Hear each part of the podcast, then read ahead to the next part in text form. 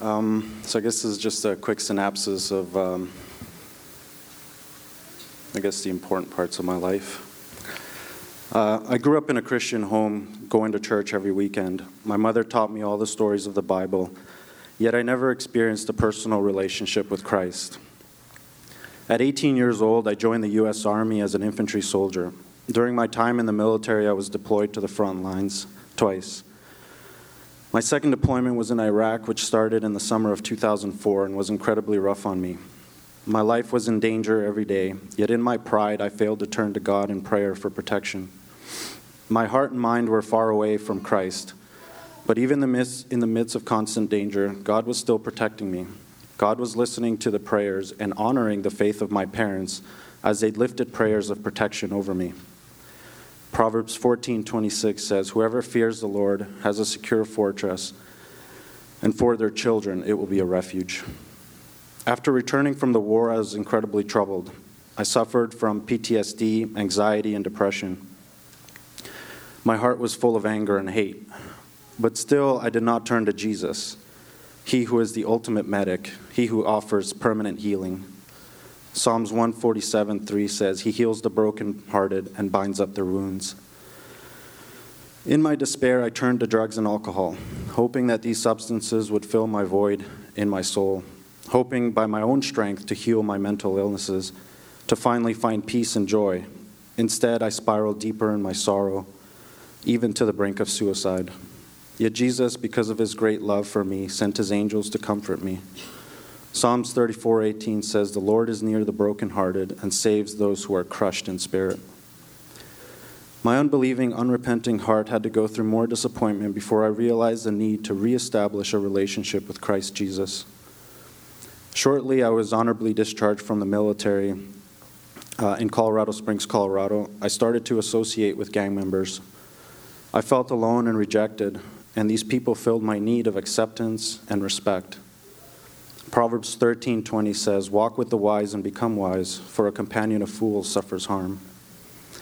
Eventually, my choices for association and bad decisions and ultimately a broken relationship with Jesus landed me in prison.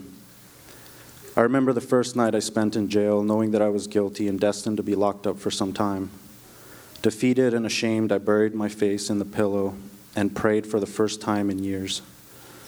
I remember all, I, I don't remember all of the prayer, but I remember asking God, Is this life what you want for me? That day, my heart yearned for change, a change only God could provide. Psalms 121 says, In my distress I cried unto the Lord, and he heard me. Psalms 119:71 says, It is good for me that I have been afflicted, that I may learn thy statutes. From that day forward, God started to work in my life. Even though I was in the midst of the darkness, God read the desire of my heart to know Him and to turn away from a sinful life. 2 Peter 3 9 says, The Lord is not slow in keeping His promise, as some understand slowness. Instead, He is patient with you, not wanting anyone to perish, but everyone to come to repentance. Shortly after I was released, I adopted a sickly six week old chocolate lab puppy. God used this sick little dog to help soften my heart. I learned compassion and tenderness through caring for his illness. To further get away from my sinful desires, I moved from the big city life to the mountains of Colorado. It was there that Jesus continued to work in my life by transforming my character and personality. It was in the mountain wilderness, accompanied by my dog, that I opened my heart fully to Jesus. For hours, Rosie and I would hike, and for hours, I would pray. My constant, constant request was, Lord, transform me into a new man as you will it, and give me wisdom, knowledge, and intelligence for your glory.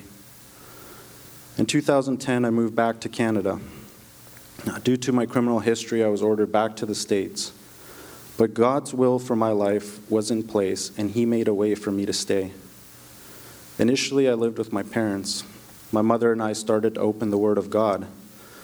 We studied the lives of characters of the Bible men and women who had gone through trials, failures, and disappointments, but ultimately their love for God and trust in Him had changed their lives forever. These were messages of hope for me. I started to look back into my life and saw clearly God's hand at work in my life. His protection over me during the war, situations I used to consider luck, were now eye opening realizations of God's love for me.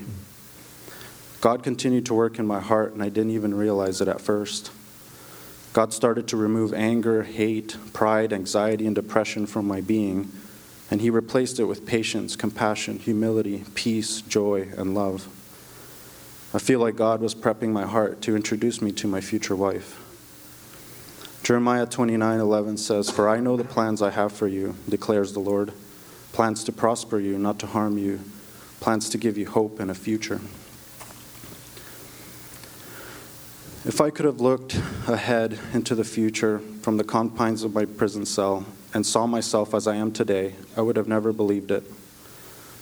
A student soon to graduate in the field of mechanical engineering, great job, career job prospects, married to a woman who fears the Lord and constantly encourages me to seek Him above all, and a beautiful baby boy due at the start of the new year. There is no way that through my own strength I could have changed the course of my life. Yet here I stand, a changed man. For some time now, I had been putting off being baptized. I thought that I had to have my life in order. I felt like I had to overcome my faults and live a good life. However, the reality is that no one can live a perfect life. That as soon as you think you've got your act together, you realize that there's other areas of sin that need to be dealt with.